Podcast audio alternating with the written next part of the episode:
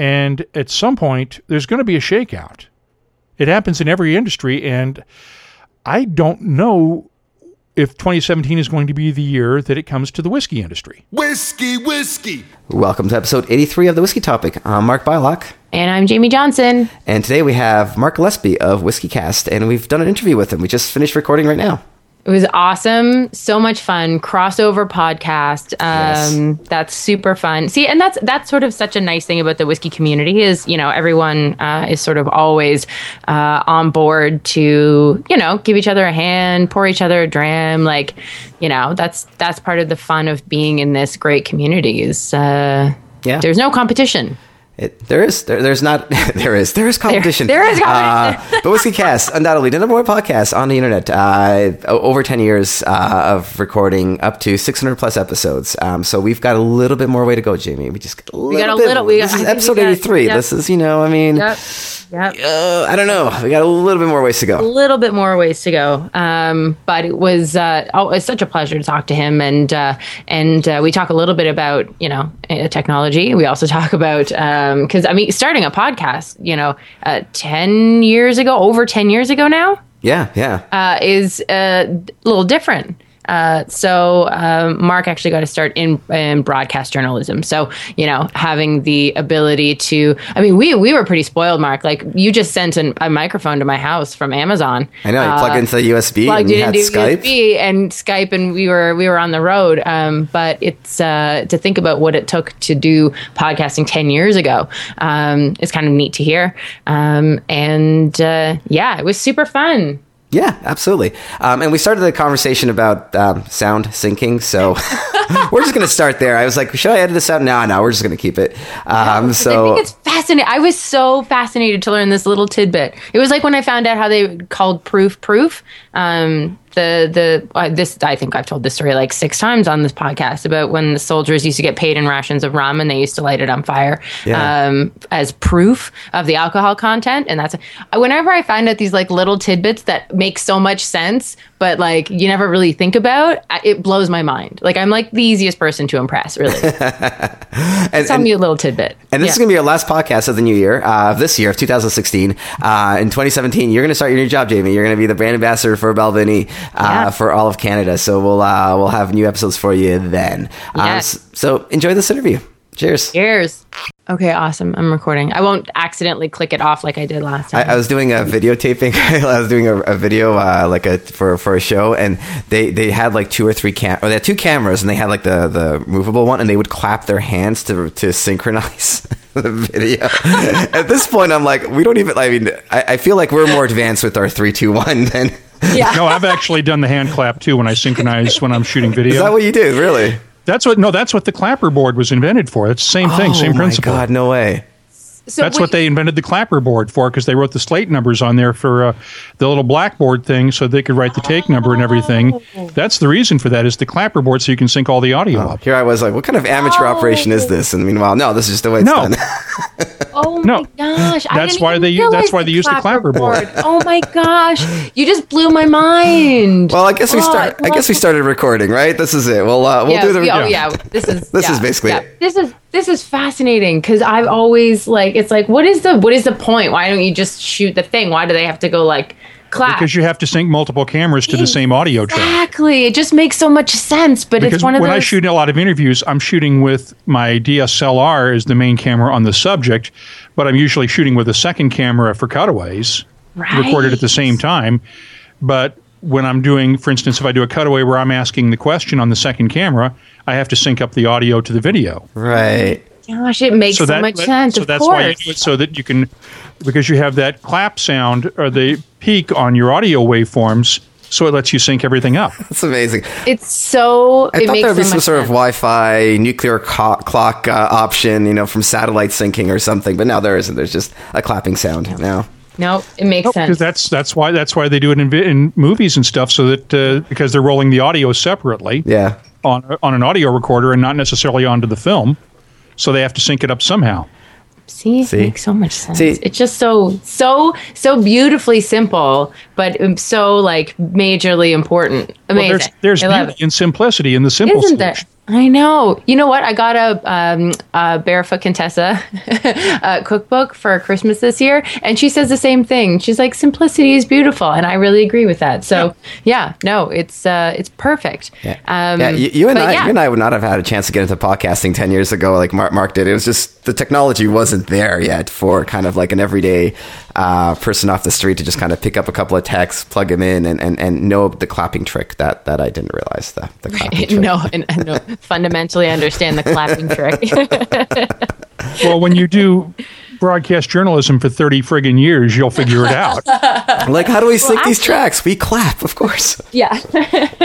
well, and you know what's so funny? So, so Mark, thank you for being with us. Now I got two marks on the line. So this is actually really easy for me. just so you know, you guys, you've made this really a simple uh, recording for me. Uh, yeah, but we're going to confuse the hell out of it. Right. So. I know. I know.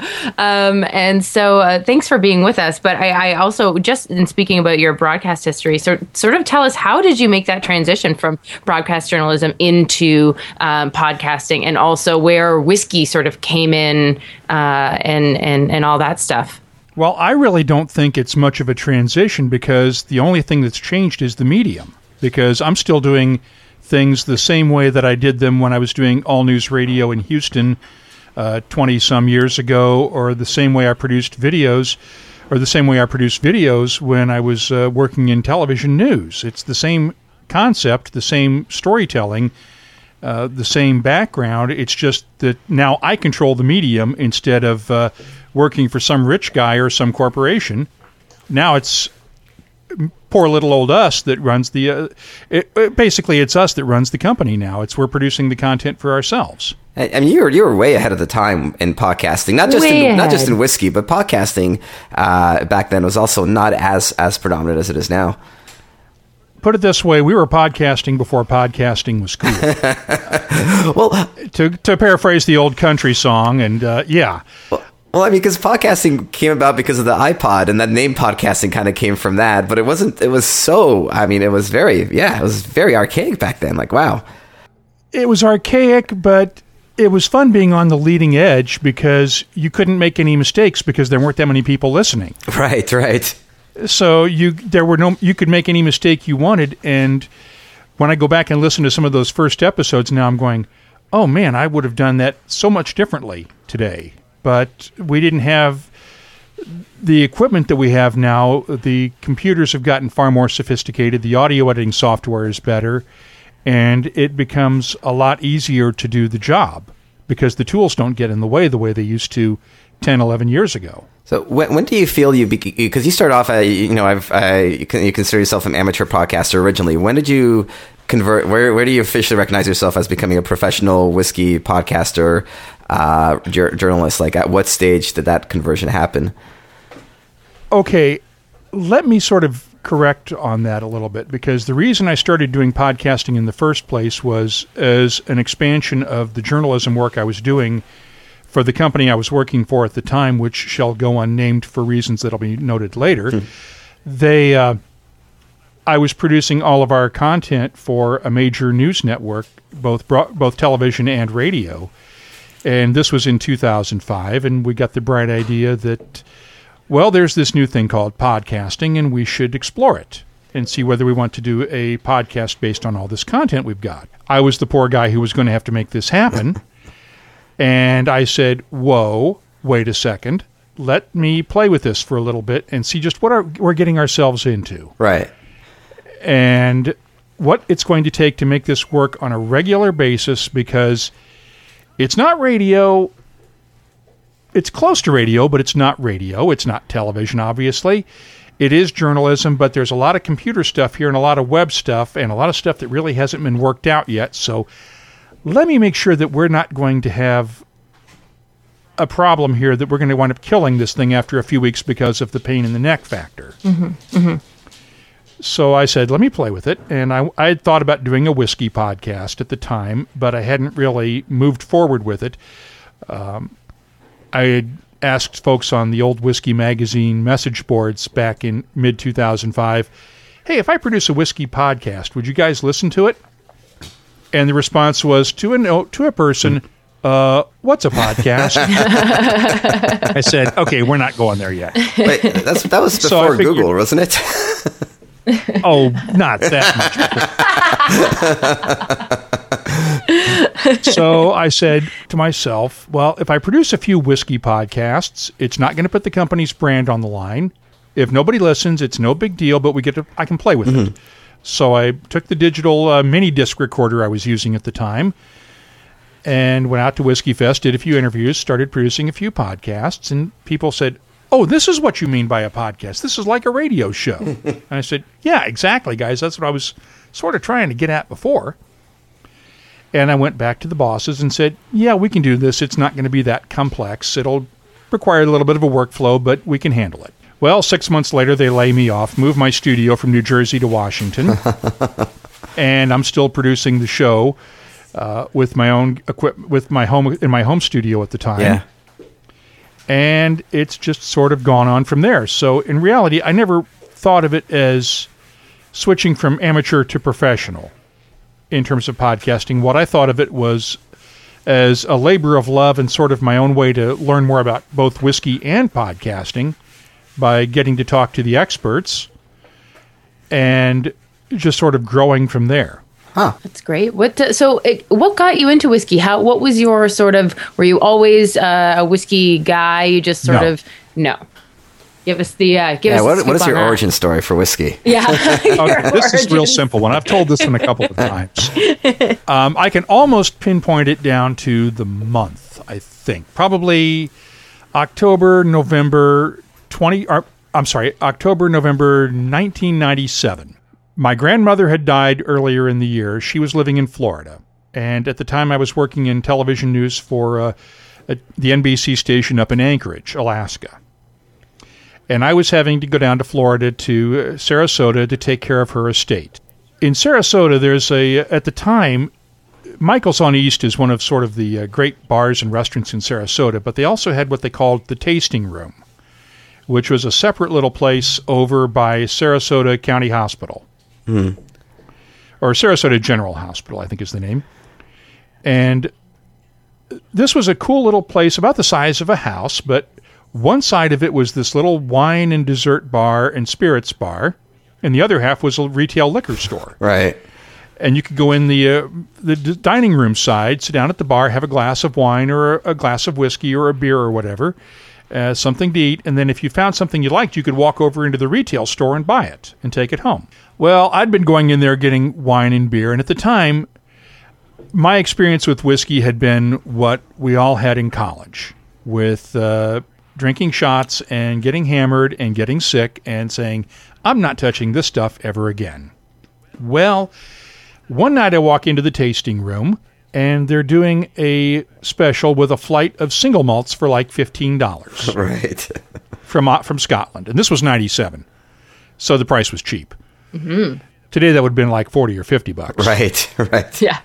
And I thought at the time, okay, let me see if I can move past beer and wine and learn to like and see if I like something other than beer or wine. So I said, okay, it's 15 bucks. I put my credit card down on the counter and said to the bartender, okay, teach me what you know. And he pulls out f- four Glencairns of uh, single malts from around Scotland. I do not remember what they were. That's going to be our question. Damn. but they were from all four of the major regions. Right. There was a highland, there was an island. I don't think there was a lowland. I, I forget what they were, but they were from the different regions of Scotland. And I immediately picked up on the differences and said, I could get used to this. right. And at the end of the night, I went over to the retail side, and I didn't have a lot of room in my suitcase, so I bought a set of three Balvenie miniatures and took them back to Alaska. Wow. And then gradually started getting slowly into trying it. And then by the time I was in New Jersey in 98, and really into 99, 2000, I was exploring a little bit, and then it got sort of gradually more and more into exploration and learning more about it until by about 2004, 2005, I'd sort of become a whiskey geek. And then in the fall of 2005, WhiskyCast began, and it's been completely downhill from there since. it's descended into madness. Uh, yeah, at this point, you've got an entire room dedicated to podcasting and your whiskey collection. And whiskey. Um, you, you showed us, uh, you showed photos on on your uh, Twitter feed uh, of of your whiskey cabinet, your your which is just basically a giant wall.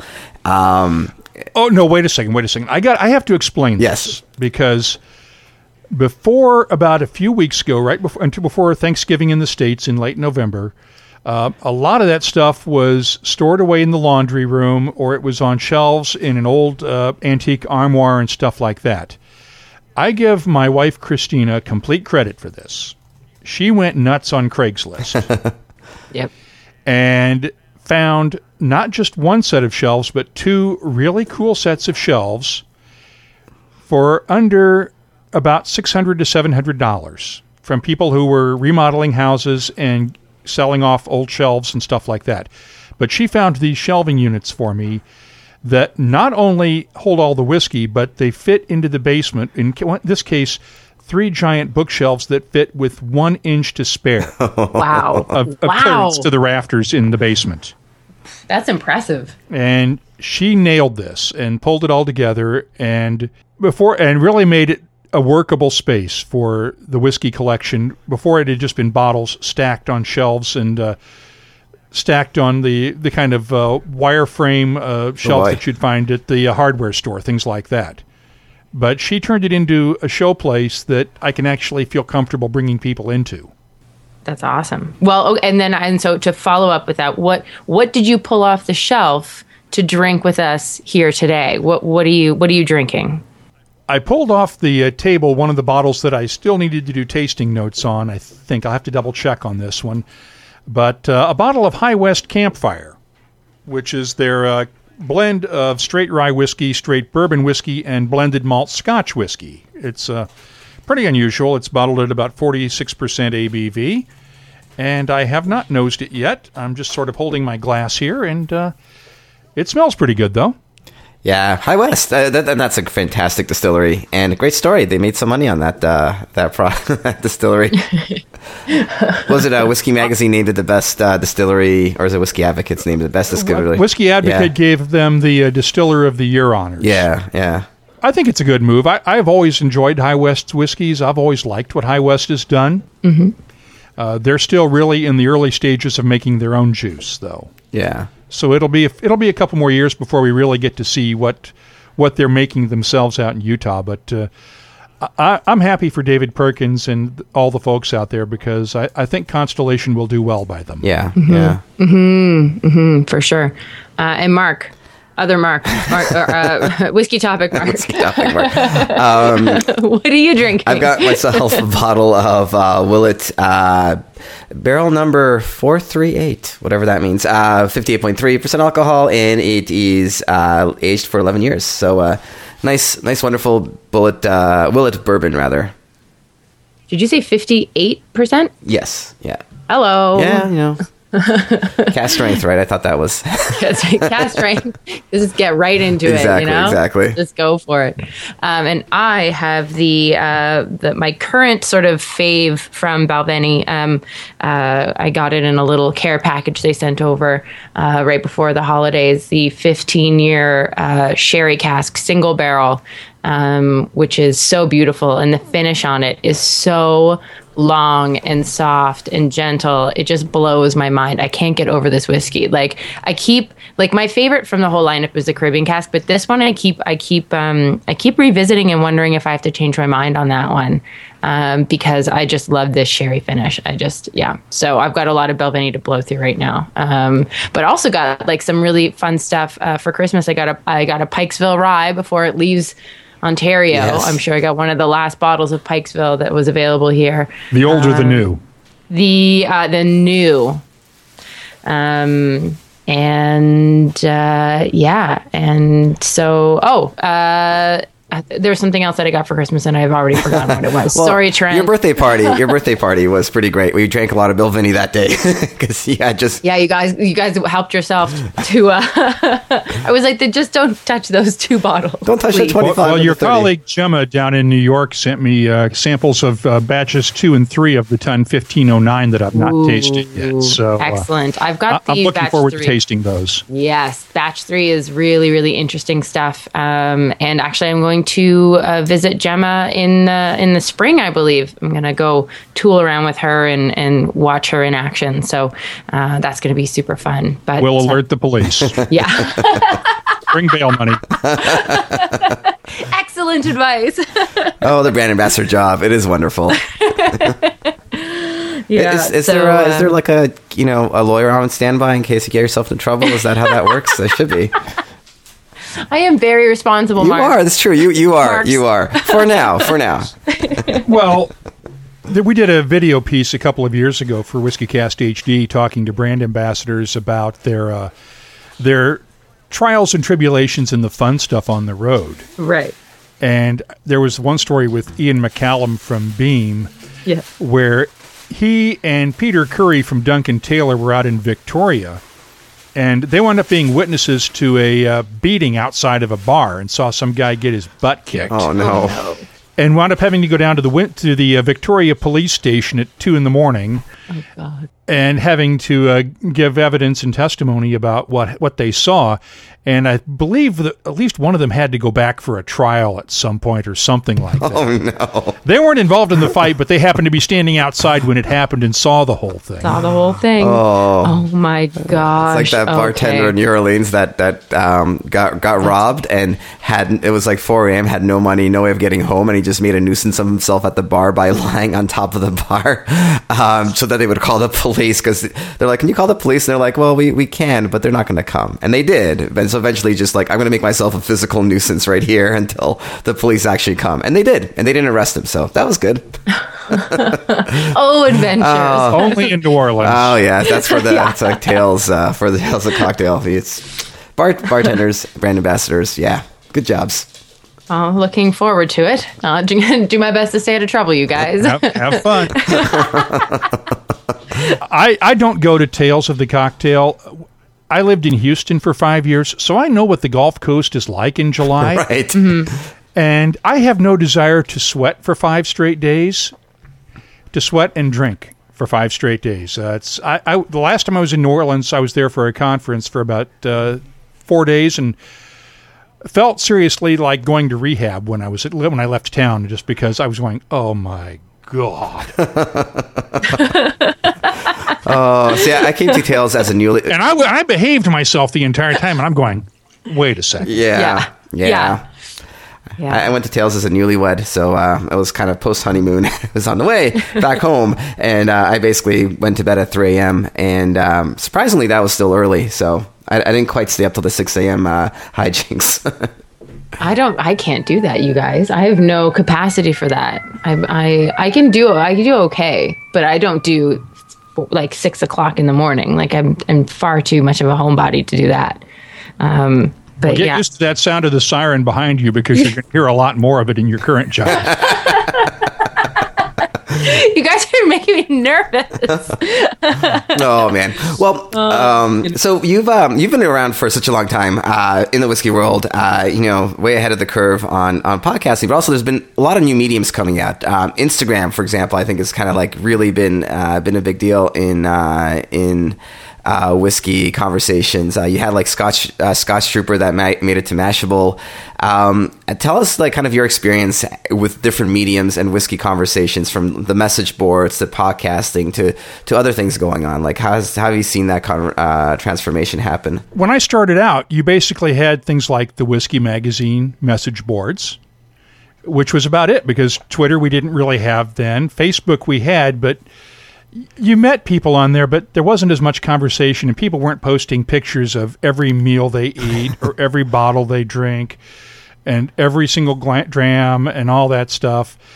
And it was a conversation at that point, but as with all conversations and all parties, the longer things go on, the more things degenerate a bit. Right. Mm-hmm. And part of me is really reticent to say this, but w- uh, the jerk factor has really sort of gotten out of hand a lot on Facebook and Twitter Yeah. especially. And I don't see it. I try to ignore it to as much as I can. Fortunately, they don't direct much of it at me. But I see people on Twitter and Facebook saying things that they would never say to anybody in real life, Yeah. Yeah. We, we talk And- about that on the podcast. It's it's pretty bad. and and that bothers Yeah. me. Uh, it's it's a lot less civil than it used to be, and people are trying to one up each other and trying to uh, trying to sort of prove who has the most whiskey knowledge and all that. And I'm just going, guys, that's not what this is all about. yeah. Part of social media is being sociable to begin with and wanting to have people talk to you. And when I get the trolls out there that do start firing comments at me, I just try to block them and ignore them. Yeah. Yeah. Yeah. Yeah, it's it's it's definitely something that we've talked about before, especially you know being a female in social media. For me, uh, it's I, you get to be a little bit of a target sometimes, um, and it's funny even being like a Canadian who you know talked a lot about bourbon. Like people would come on and say like, "Why are you bothering talking about like American whiskey? Like you should probably stick to Canadian whiskey," or like just sort of comments like that. And so, you know, taking the the I've I've talked about this a couple times, like taking the social media break and just logging off.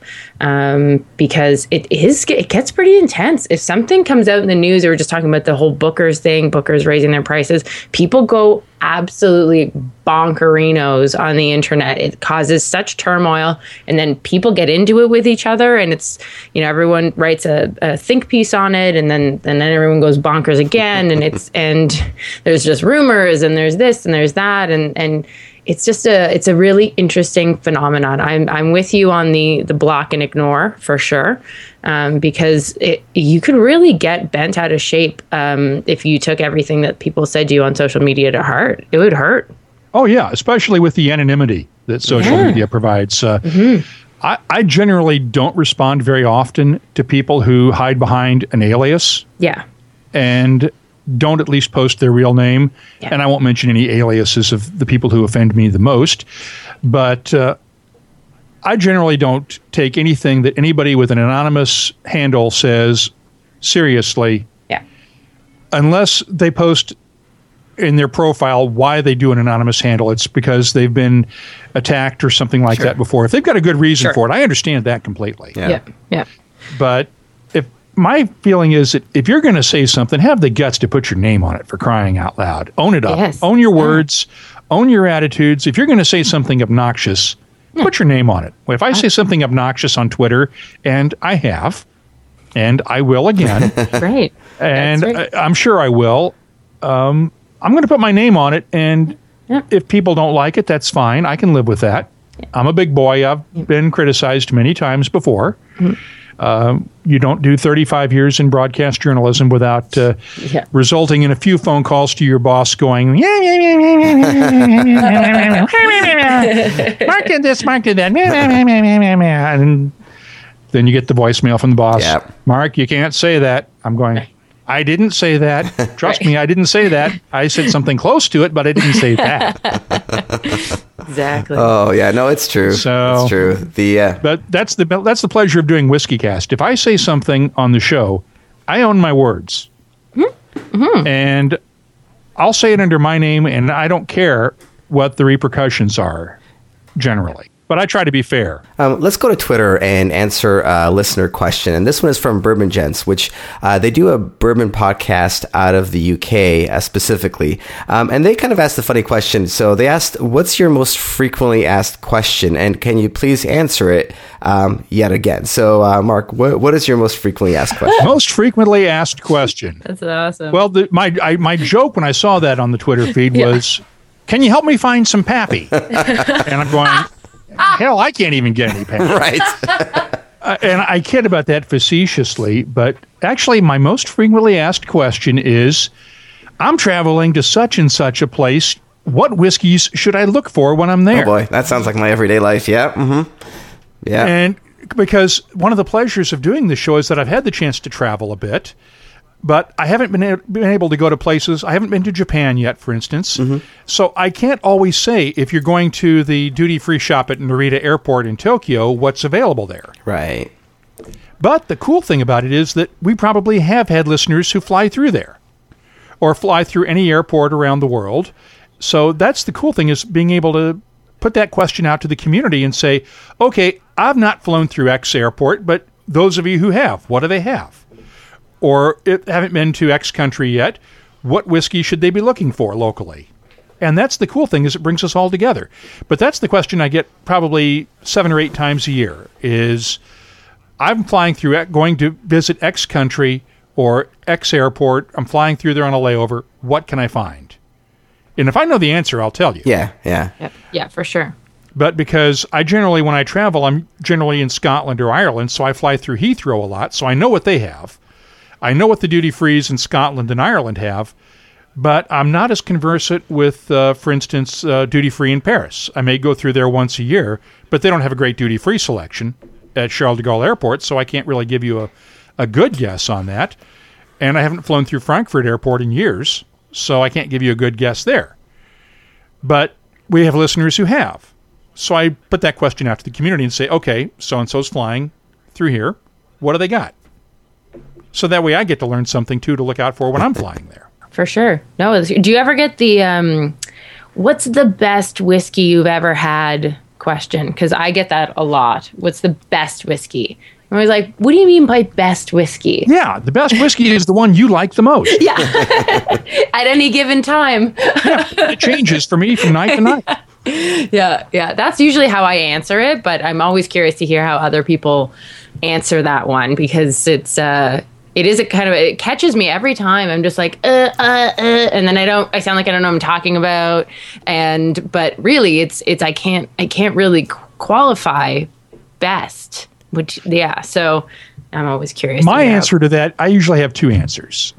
First one is, okay, it depends on what you're buying. right. Or the second is, I haven't found it yet right. Ah, because I'm still exploring and I'm still looking. yeah. Yeah. There's no perfect whiskey. There's I'll never give a I don't think I'll ever give a 100 point score to a whiskey. Yeah. Yeah. I've given a handful of 98s. Mm-hmm. And I'd be happy with any of those on a desert island, Yep. but I still want to see if there's anything else better out there. I haven't found a, a perfect Yeah. whiskey yet. And, and your desert Oh. island whiskey may not be that 98 you scored either. It might be something entirely different, right? Like it's it's not. It doesn't always work that way. It'd be whatever I can grab off the baggage cart or right. scratching. It'd be like drinking water now. We'll, we'll figure that out on the island. The whiskey though, that we can't do. Then I can I can purify the water. That's right. That's right. That's right. That's right. It's not like I'd go down on a plane with nothing but rum. oh on it. boy. oh no. so, so you're not joining the rum craze because so many whiskey drinkers are screw whiskey. It's too expensive. We, we don't like our uh, you know our uh, our bourbon getting more expensive. We don't like our scotch being unavailable or Japanese whiskey. We're just going to go to rum. And uh, to be fair, so many people have done this, and few people have followed through on their like journey. They they they kind of stutter step for a couple of months and then just kind of like quietly go back to whiskey. It seems. Well, I don't mind rum occasionally. Yeah. And, and I don't mind other spirits. No, I just not. don't have time to explore them or follow them mm-hmm. because I'm sp- I'm so focused in. There, there's something happening in whiskey every week. I mean, every week on the show, I've got 15 minutes of the show just on news alone of stuff going on. Mm-hmm. I mean, that alone should tell you that there's a lot going on in whiskey that we need to pay attention to.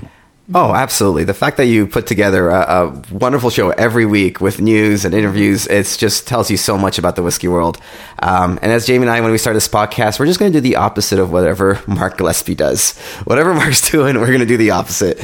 Um, You know, a lot of people have succeeded doing exactly that.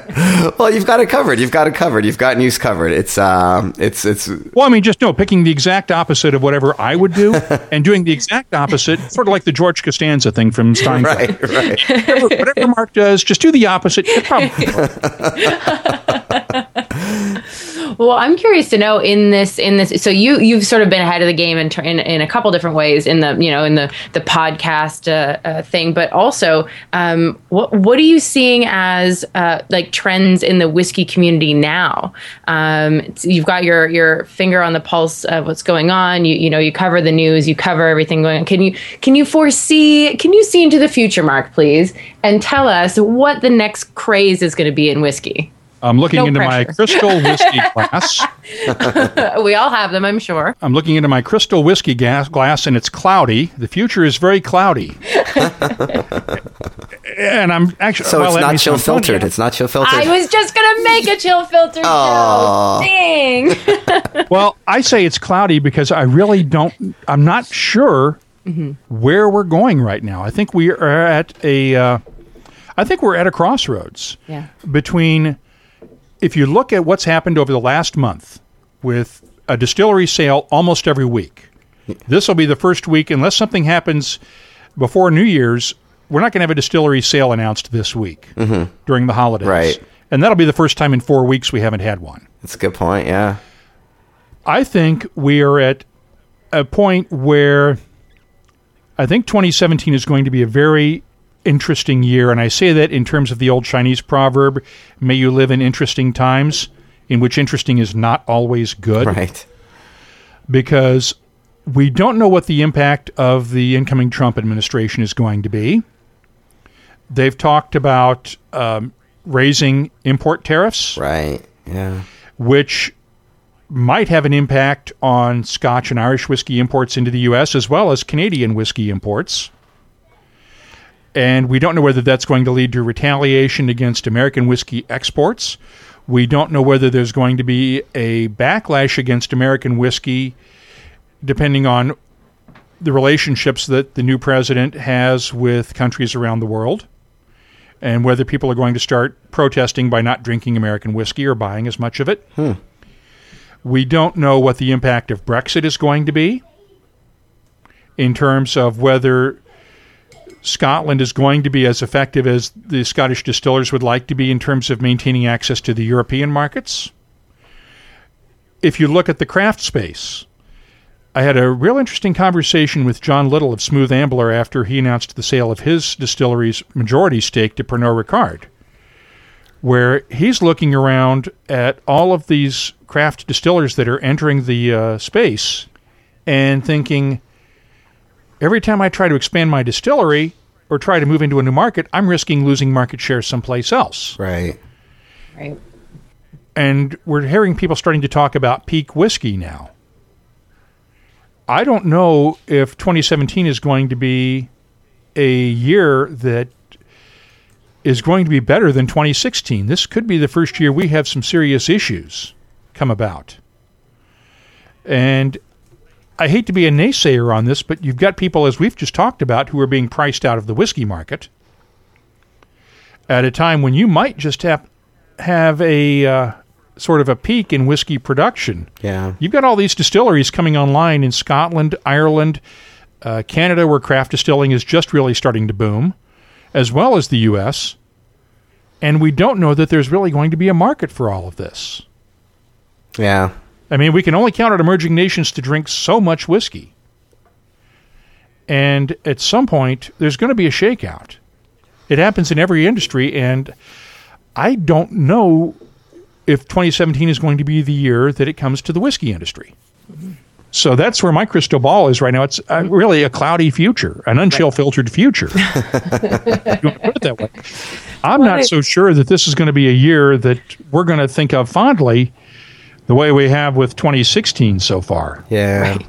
And I say that sarcastically. Yep. I can't wait this year. yeah, yeah. Um, yep. Um, do you, do you have any uh, opinions you want to state about the Booker's uh, price increase?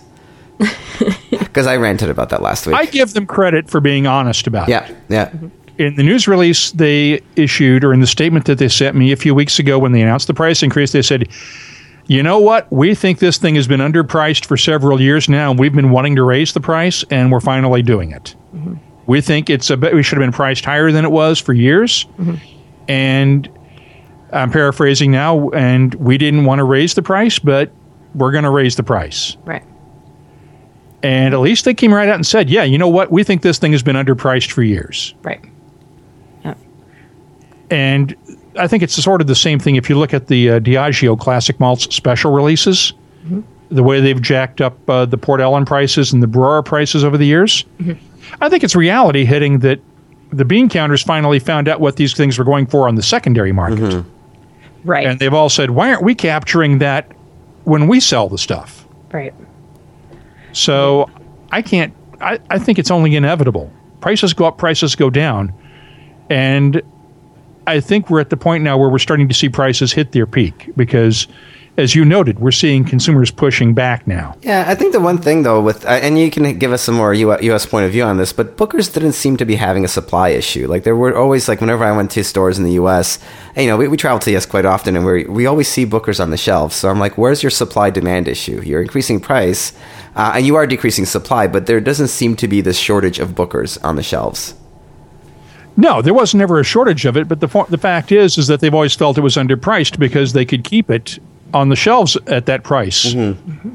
So they're going to reduce the supply. They're going to jack up the price, and it's this whole trend towards premiumization. Yeah, yeah. And you're starting to see it in the Bookers or in the uh, bourbon world. Mm-hmm. I mean, when you see uh, the most expensive bourbon that Beam sells is the uh, Jim Beam Distiller's Masterpiece, which I think is about 250 bucks a bottle, mm-hmm. and it is really a rare whiskey. But they really didn't have a lot of differentiation in their pricing range for the cla- for their small batch bourbons or for their other premium bourbons they were all in that 40 to 60 dollar price range.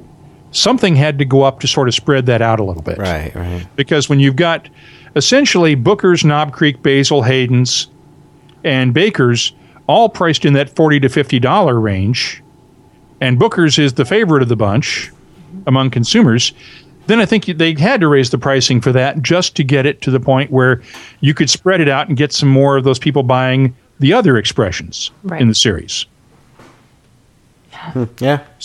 It's it's super interesting too. The thinking about um, sort of the the premiumization of of I think we're even seeing it here in Canada, where our whiskey is like for us to buy, you know, a lot forty or a Wiser's. You know, uh, I think for a long time we also like we underprice our whiskeys here um, as well, and and um, oh yeah, uh, for sure. And I and I think especially of like Forty Creek, um, you know, having having always been so sort of we're very humble about you know our, our whiskeys here, but with the the you know introduction of you know Wiser's last barrels and things like that, um, and and sort of again we're seeing that that same sort of thing as always a little slower in Canada than in in the states, but um, but yeah, no, it's a that's a really interesting like it's a really good point. I think we're going to start seeing that probably more here as as well in the next little while, and people will not be terribly pleased about it. I mean, if Lot 40 got more expensive, I'd be I'd be a little irritated, but it probably is actually underpriced. Well, yeah, compared to what they're charging for Scotch whiskies up there, yeah. Yeah. yeah. and what the LCBO and the monopoly states or monopoly provinces charge, there's a room for the Canadian yeah. whiskey market to raise its pricing to yeah. become more com- more comparable to Scotches because the Scotch prices I've seen up there are outrageous. yes, but they are. My my argument for years is that Canadian whiskey has been suffering from an inferiority complex in Canada. Totally. Yeah. Yes. You guys don't realize how good that stuff really is. You're right. Yeah. You're absolutely right. And yeah. I've always enjoyed Canadian whiskey. And yeah. I've always considered it to be a great bargain because if you guys really thought about it, the mm-hmm. pricing mm-hmm. you should be you should be paying at least probably half more, half again as much as what you're paying for it. Yeah. Based on quality alone. For sure. Because there are some outstanding Canadian whiskeys being made. Yeah. Yeah. Yeah.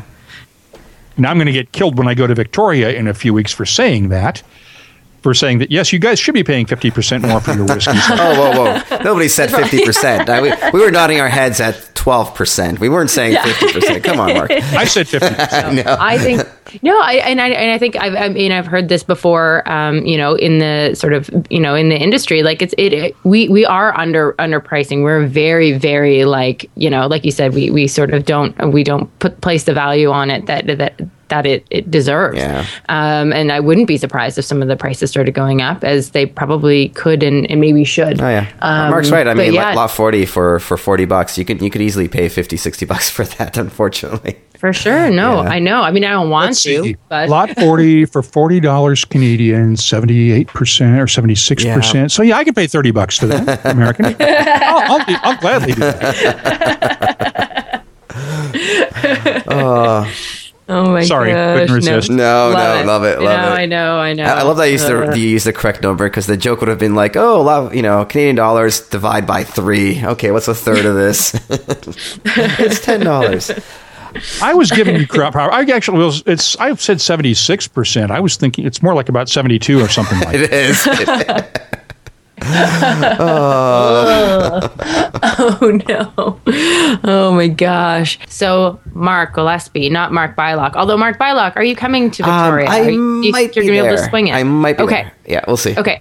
So Well, if you don't have tickets for anything, you're not coming. You might as well not bother because you won't get into anything. no, no. because They're all sold out. I- I've got it in for tickets. It's just a matter of the rest of the trip. So, um, so yeah, I, I, I'm really looking forward to it. I have never been. Um, I get to go on that trip in, in my first official capacity as um, brand ambassador for Balvenie. So it will be a, a really fun experience. Um, our global brand ambassador uh, for Balvenie, I think, is also going to be there, um, and it looks to be fun. So, okay, so for Mark Bylok, have you ever been to Victoria before? I have not. No. Okay, so uh, Mark, what are the things that I need to know about Victoria? Is there any tips for me? One, don't bother bringing your winter coat from Toronto. You won't need it Okay, that's Okay. good. because it's a lot warmer and wetter in uh, That's Victoria. right. The weather's Okay. usually nice. Yeah. I, I love Victoria and the Victoria Festival. It is one of my hi- the highlights of the year for me every year uh, because everybody that shows up knows their stuff. They appreciate good whiskey. Uh, you get the distilleries bringing their best stuff to Victoria. The master classes are all excellent. Uh, I've got a lot of respect for the organizers of the festival and the fact that they do it all as volunteers and everything that's left over uh, financially after they pay all the bills goes to children's charities in the uh, Vancouver Island, Victoria area. Awesome. So I I love that festival. Uh, this year, I'm going to actually be leading a uh, tasting on the Thursday night, one of the opening night tastings, with uh, eight of the British Columbia craft distillers Nice. Great. That's awesome. and Awesome. talking about some of the issues with uh, that uh, they're facing out there with the laws and with uh, support from the government and being able to sell their whiskeys and all those things. But we're also going to taste. Each one is bringing one of their own products, Wow, that'll be great. a few that aren't even on the market yet. So that's going to be fun. Excellent. And I'm looking forward to another fun year. Yeah. Yeah. It sounds like a great way to start the year. It Get- is. Get off on the right foot. I, I think if you have the chance to go to the the uh, Victoria Whiskey Festival at least once, you ought to do it. Uh, it's just it is not like a number of whiskey festivals that turn into drunk fests. Oh, that's Uh, good. They limit uh, the number of tickets that are sold to their grand tasting. Um, anybody that gets overserved gets a uh, cab ride home Yeah. at uh, the organizer's expense Oh, wow, that's great. Yeah, yeah. and they actively look for people who are trying to over imbibe and get them out of there quickly. They, Right. they keep a pretty good clamp on things, but the questions you hear and the conversations uh, when you're in the lobby at the Hotel Grand Pacific and you'll just run into uh, 10 or 15 people sitting around talking about whiskeys. Wow. The conversations are, and around the bar are really what makes the weekend for me. Yeah. Nice. Uh, and and like you said, the the tickets are sold out. You can't. Um, this is good plans to make for next year. Uh, if you're because they do sell out within like days of announcement. Oh, they sell out. The tickets go on sale the first Saturday of November every year at the Strath in downtown Victoria. But if you're coming in from the out of town, the uh, Hotel Grand Pacific has a number of uh, hotel room and ticket packages available the day before. Okay, interesting. That those generally sell out, but those are only available to out of towners. So Right. it is possible to get tickets for Victoria if you're coming in from out of town. You just go through the Hotel Grand Pacific to do it first. Okay, we'll put that in the show Got notes. it. That's Good tip, absolutely. So that uh, that's going to be fun, and if you're going to be there, um, you know, feel free to tweet us or or um, give us a little shout out on Facebook, um, and uh, we would. The always, hashtag they use, by the way, this Yeah. year is hashtag VWF 2000 or 2017. Perfect. VWF 2017 is the hashtag they'll use this year. I, I love it when an organization has a hashtag already. This is perfect. That's Yes. exactly what you It's- need. Because that's where you're going to find the conversations and that's where you're going to be like oh look so and so is here and so and so is there and you can also you know find new twitter friends some you know nice twitter friends that use their real names and put their real pictures up and put things like, gee, I wish I was there with you this week. that's right that's right that's right and uh, mark gillespie where can we find you on uh, on the social media channels Just look for at WhiskyCast on everything. That's where we're at on Facebook, Tumblr, Twitter, and Instagram. And mark bylok where can we find you I'm at Mark Bylok, M A R K B Y L O K.